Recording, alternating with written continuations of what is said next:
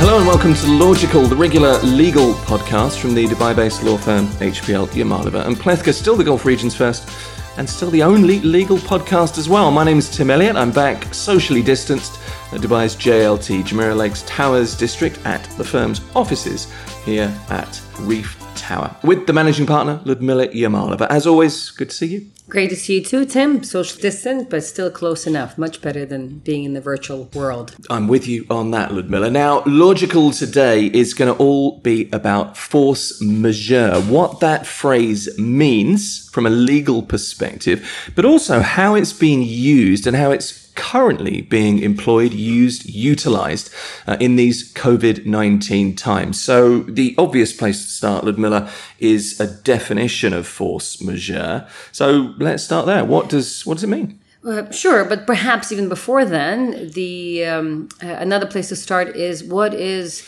what, what is the term force majeure? Okay. The term force majeure is actually a legal principle. So Right. it's a legal principle which means that uh, allows for an unforeseeable event to ultimately prevent or excuse a party from uh, defaulting or not being able to fulfill its obligation. So it is. So it's an event. It's a certain event that is not uh, predictable, is unforeseeable, unforeseeable, outside of a party's control. That ultimately has an effect on one or the other party's ability to perform its obligations in the contract. Okay, so by definition, then, it would be reasonable to state, would it not, that COVID 19 is perhaps a perfect, if that's even the right word, a perfect example of force majeure. In short, yes. And uh, it took a few months, and uh, there were a lot of speculation amongst the uh, the legal practitioners as to whether, in fact, it will uh, be defined as force majeure. And enough time has passed, and uh, practically across the globe, it, there has been a consensus that yes, COVID nineteen, a coronavirus, does constitute the event of force majeure. Uh, another important definition uh, or aspect uh, of the definition of force majeure is that it has to be an, an event that is so unforeseeable and so outside of control of one's um, abilities that in the in in the way it um, constitutes as has uh, now become kind of ubiquitous an act of God. Uh, so this is important. So force majeure, in general terms, uh, usually is referred in a, an, to an event that is uh, more akin to an act of God than an event, for example, uh, where your employee doesn't show up, your critical employee, for example, who who is responsible for filing that particular court uh, pleading on that day does not show up to the office. Uh, that is that would not be an event uh, of force majeure because it's not an event that's uh, an act of God. So in the last many months, the courts have now ultimately decided and and across the board that uh, coronavirus is an event uh, that ultimately is force majeure because it is so um, is akin to a- an act of God. So it's almost as though it's an event that we, that is so wildly unpredictable. It's almost beyond the realms of possibility, and that is is that a reasonable, close to a definition phrase? Well, that, uh, but um, I mean, this uh, this in particular incident perhaps is much more uh, is, is is better, more accurately defined in the way you just stated. But there are other events uh, of force majeure, perhaps that are less um, unimaginable, such as earthquakes, and we know they happen. Uh, but they are but they are unforeseeable as to the predict the p- p- specific time when they may occur. But the event itself, we know does occur, and we sort of we know that it's just a matter of time before something something like this will happen. Same thing with floods and hurricanes and such. But any one of those events usually is still considered to be a force majeure. Uh, something like coronavirus, uh, obviously, the, the world wasn't really quite expecting it in the same way that we have come to at least expect earthquakes and floods and um, and hurricanes. Um, so yes, uh, I, I would argue and I'd agree with you that uh, COVID nineteen is perhaps even more of not just an unpredictable but also un, an unimaginable uh, event. Uh, therefore, does provide uh, a perfect or a classical definition or example of a force majeure definition. Okay, so we accept that COVID 19 is perhaps a classic definition of uh, force majeure. The fact that you have force majeure in a contract, whatever kind of contract it may be, any kind of legal uh, contract it may be. Um, the next question is invoking or the extent to which COVID 19 invokes force majeure. Just run me through what you've seen. And we've talked about this in, in podcasts uh, in the last month or so, but what more have you seen when it comes to invoking force majeure well, in cases in the UAE? Well, for, for a while, there was a debate. There were lots of questions around the issue as to whether, in fact, uh, or, or, in what circumstances one could in, evoke or invoke uh, force majeure. And that is, for example, let's say in employment context, as a I'm a company and I got employees that I have to terminate, and now I want to be able to terminate them and not pay them, not be responsible or subject to a penalty that that I would otherwise be subject to because uh, because I terminated them early.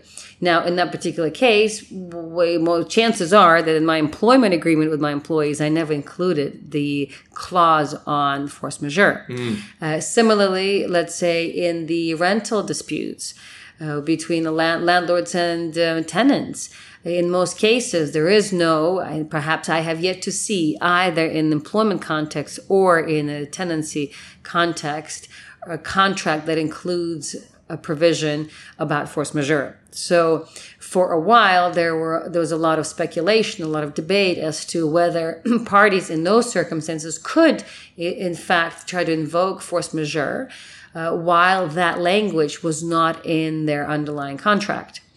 Uh, so, and I'll, I'll, come back to that shortly, but um, this is somewhat different, for example, from a lot of the real estate agreements, or as they're often known as sales and purchase agreements or SPAs. In those contracts, uh, more likely than not, and perhaps um, in my experience, uh, all of the contracts I've seen, the developer would always include a clause on force majeure.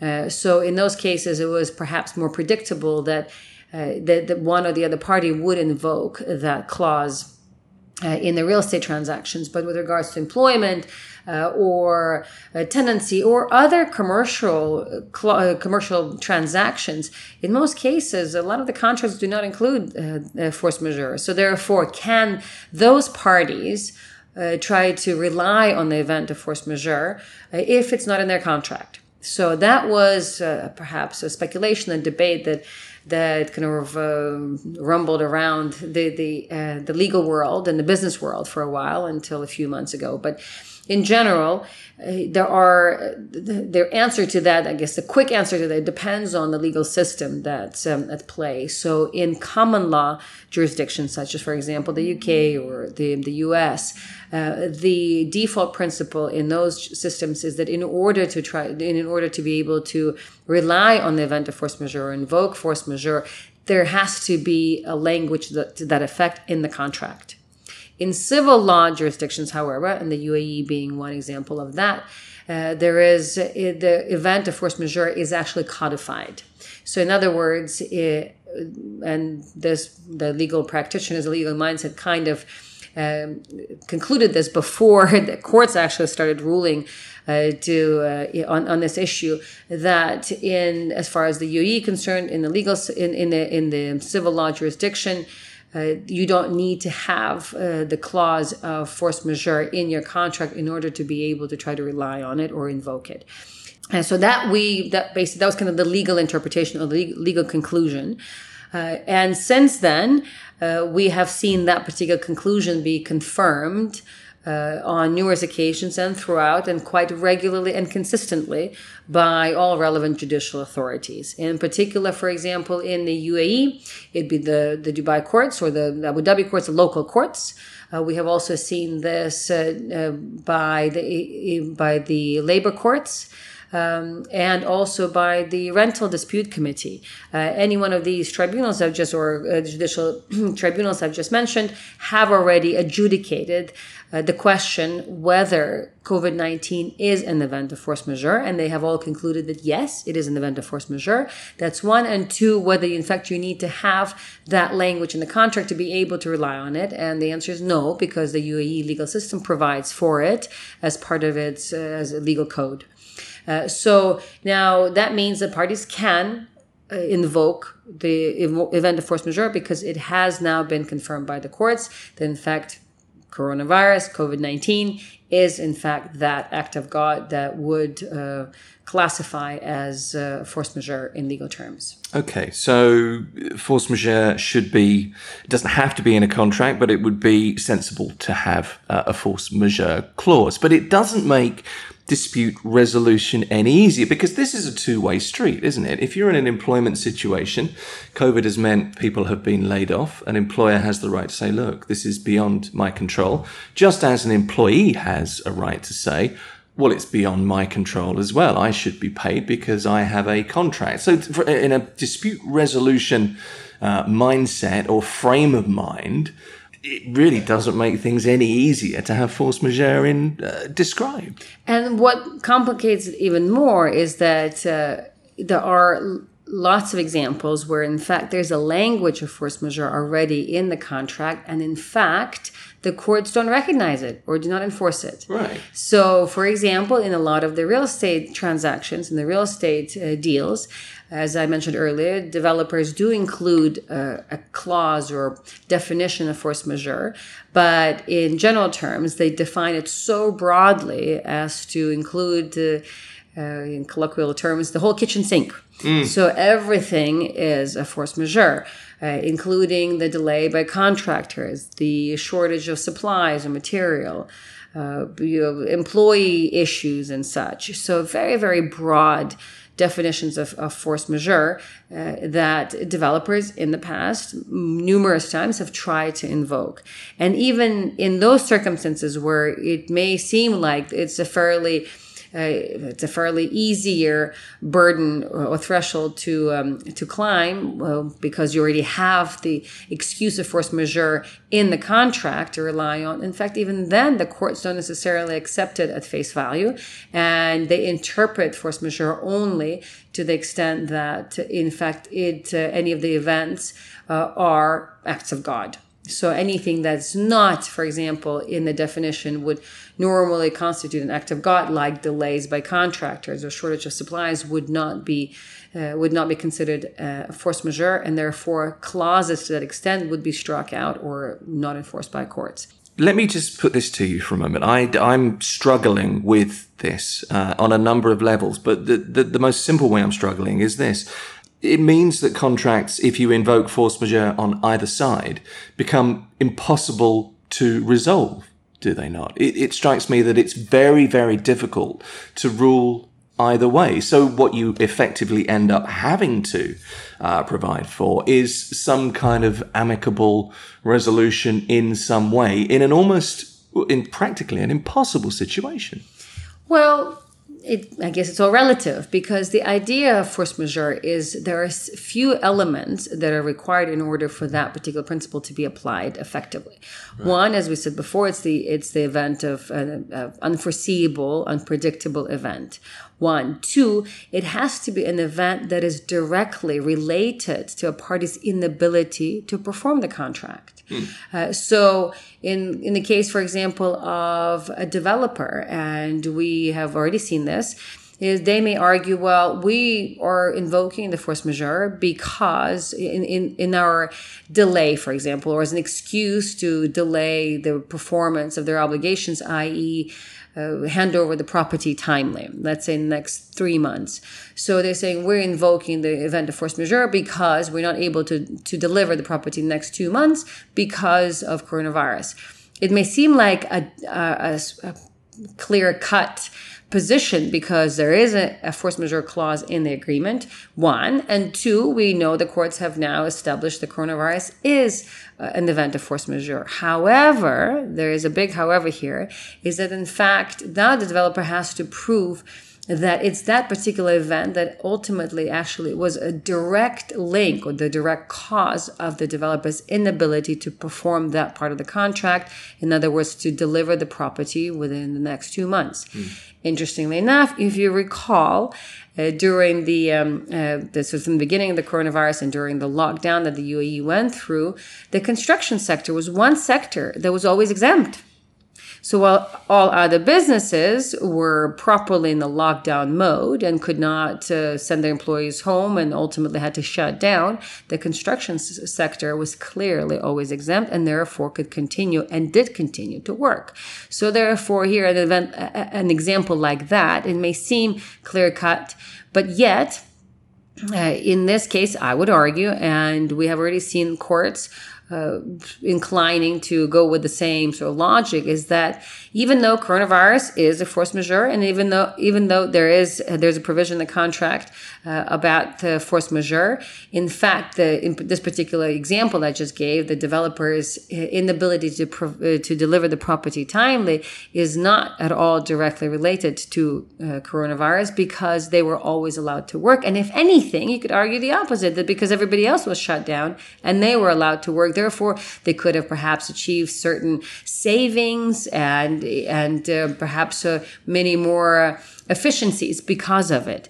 Um, so in that case, uh, the, they would not work in the developer's favor. That being said, it may actually work in the favor of the investor. Because let's say if the investor wanted to purchase a property, and relying on his or her long-term employment history let's say as a pilot uh, on the on an air a, a world-class airline uh, and um, invested or made a commitment to buy this property and all of a sudden now because of coronavirus has lost his or her job. And as we now know not only he has lost the job and the job here is a direct link of coronavirus directly the, the, the loss of the job. For sure. One and two the chances that he or she will be able to find another job as a pilot in the near future are rather impossible or slim to none. Mm. So, therefore, in this case, all of a sudden, uh, the tables turn. And uh, if anyone has a legitimate excuse to uh, not perform obligations, it would be an investor to continue with this investment because he now basically his ability to uh, uh, to continue with the contract um, is has been reduced to inability. In other words, his he, he's now it's impossible for him to perform the contract because he does not have an income to pay for this investment. And so in this case, you could see how the courts actually would use the force majeure in favor of the investor, but not in favor of the developer. And what we have already seen is exactly that same logic applied, for example, in the context of employment cases and uh, and rental disputes. And um, with respect to rental disputes, even though there is no uh, provision to for force majeure in most of the tenancy contracts. Uh, the RDC in, in Dubai, and that's the Rent Dispute Committee, has clearly, consistently, and continuing to take the position that uh, if a tenant wants to terminate tenancy early because of um, the, his or her loss of employment and therefore uh, inability to earn a living. So therefore that uh, that makes it impossible for the tenant to perform the contract, and therefore they can be excused uh, from continuing with a contract and their early termination of the contract will not be subject to regular penalties, which would ultimately or normally be applied in these kind of circumstances if, if the tenant were to, to terminate the contract early under all other circumstances. So, for example, yeah, I have a one year contract or tenancy and now I want to terminate six months into it because I cannot, um, I don't have a job to pay uh, for the remainder of my contract. And so normally I would have to pay, let's say, and this is often in the contract provided for in the contract is a two month penalty and perhaps some other, uh, some other uh, payment or penalty for, uh, for defaulting or, or late payments for the previous six months uh, and perhaps some other fee to the agent for having to terminate the contract early and so on and so forth. So now the RDC has consistently ruled the, that in those kind of circumstances, uh, parties or tenant can terminate the agreement, and all those penalties would uh, be waived. Uh, Ludmila, if I can take you back to the employer-employee situation, move away from the real estate situation for a moment, and I'm I'm very kind of firmly sat on the fence. I can see both sides, but in terms of resolving a force majeure employee-employer situation, I'm struggling. It's very difficult as far as I can tell, to come up with a resolution that could even come close to satisfying both parties. And you're absolutely right. And let's not forget what we're talking about here is a pandemic. It's a global event. It's pandemic, mm. and there are very few parties, very few businesses that are, that are coming out of this uh, better off than they were coming into it. Hmm. Uh, for the most part, most um, people have been affected by it fairly negatively. So um, there are not going to be very many winners um, in relative terms, and perhaps there will be many more losers. And losers usually happen on, in this particular case, on both sides, and that is in the employee-employer context. Uh, let's look at the employee. It's uh, highly unfortunate that the employee is now losing her job because um, the company is terminating her employment earlier uh, because obviously of, of this unprecedented uh, pandemic that has affected uh, the business to the point of where there is no pipeline of revenue coming in. Mm. so it's it's highly unfortunate for the employee, but equally so, uh, as you said, for the employer because if your pipeline has stopped, has just been cut off, uh, cut off because of this event I mean, as much as you may love your employee and, and, and cherish your business and want to continue on with your business, what are you going to fund the business with if there is no funding? If you have no customers, if you have no clients, or perhaps if you have more importantly, more no no paying clients, no paying customers. They're always customers and clients, except yeah, they are they're not often paying ones. So if you don't have that, if all of a sudden your supply chain and your pipeline have come to an end, what are you going to pay your salaries with? So it's a difficult situation for both parties. It's true. And what the courts have, um, I guess the balance that the courts have struck, and this is in line with the general principles of force majeure, is that from the employee's perspective, you are still, as an employee, you would still be entitled to receive your compensation for the work which you have conducted. So if you've worked for the last month, you are entitled to receive your salary for the last month. Uh, furthermore, if you worked for a company for X number of years, you're also entitled under the UAE labor law to receive your end of service benefits. Mm. And that is here, it's uh, in just general terms, it's sort of our version of a pension. Uh, payment, and that is for every year of service, you receive 21 days of basic salary uh, for every year of service of your employment. So if you've been with the company uh, for three years, it'll be 21 days for times three and that's your end of service payment or your pension type payment. Uh, so the courts have held that in those in the cases where employees are being terminated prematurely because of force majeure, before because of uh, COVID nineteen, that they are still entitled to receive those payments, the the payment uh, for. Uh, the work done, the, their last salary, they're entitled to receive the end of service, and they're also entitled to receive compensation for their untaken vacation. Uh, so, and in general terms, these are all the benefits that relate to employees' past performance and past benefits or benefits which they have earned in the past. So your vacation, for example, you have earned over the last X number of, of you know, last year or X number of months before the event uh, of, um, of, of, force majeure. So therefore you're still entitled for that. Uh, the work you conducted, uh, then you still have to get paid for it. Uh, and same thing with end of service benefits because you have earned them already prior to your your termination. Now, with regards to to additional benefits that which employees might otherwise be entitled to, like for example, notice uh, which in the UAE the default notice is one month, and but contractually uh, parties can agree to uh, a longer notice period, uh, or arbitrary dismissal, and that is compensation of up to three months of, of full salary in the event that employee is terminated arbitrarily uh, or and even bonuses or commissions, for, for, for, example, for future work and such. So these kinds of elements or these kind of benefits, in fact, uh, will not need to be paid out. So arbitrary dismissal in the event of force majeure for employers will not. Uh, be an obligation of the employer to pay to the employee. Uh, same thing with any future bonuses and commissions, which contractually otherwise the employee might be entitled to. And uh, same thing with the um, the notice period. Uh, so here, if you um, if you think about it, it it perhaps is a fair balance because for a company it's also a difficult time. And yes there's this expectation as a company you should have budgeted obviously for the salary of your employee. And so if you let them work then you should have had the funds to pay for uh, the work for the period that they you let them work. Same thing for the end of service. You should have been as a company should have been accruing for that. Right. and same thing for the vacation. You should have been accruing for that. So then as a business you don't really have a legitimate excuse to not pay those benefits because as a business properly run, you would have accrued for those uh, benefits. Now, for anything above that, such as uh, the notice period and arbitrary dismissal, well, you're not really planning to terminate uh, this employee. So, in, in, this particular case, the coronavirus is a direct cause for a business uh, to terminate their employees with perhaps immediate effect. Uh, so, in these kinds of cases, um, this is the stance that the courts have taken, and I would uh, I would um, conclude that and, and perhaps argue that it is it's accurate representation or interpretation of the force majeure uh, legal principle in the UAE jurisdiction one, and two that it's also fair.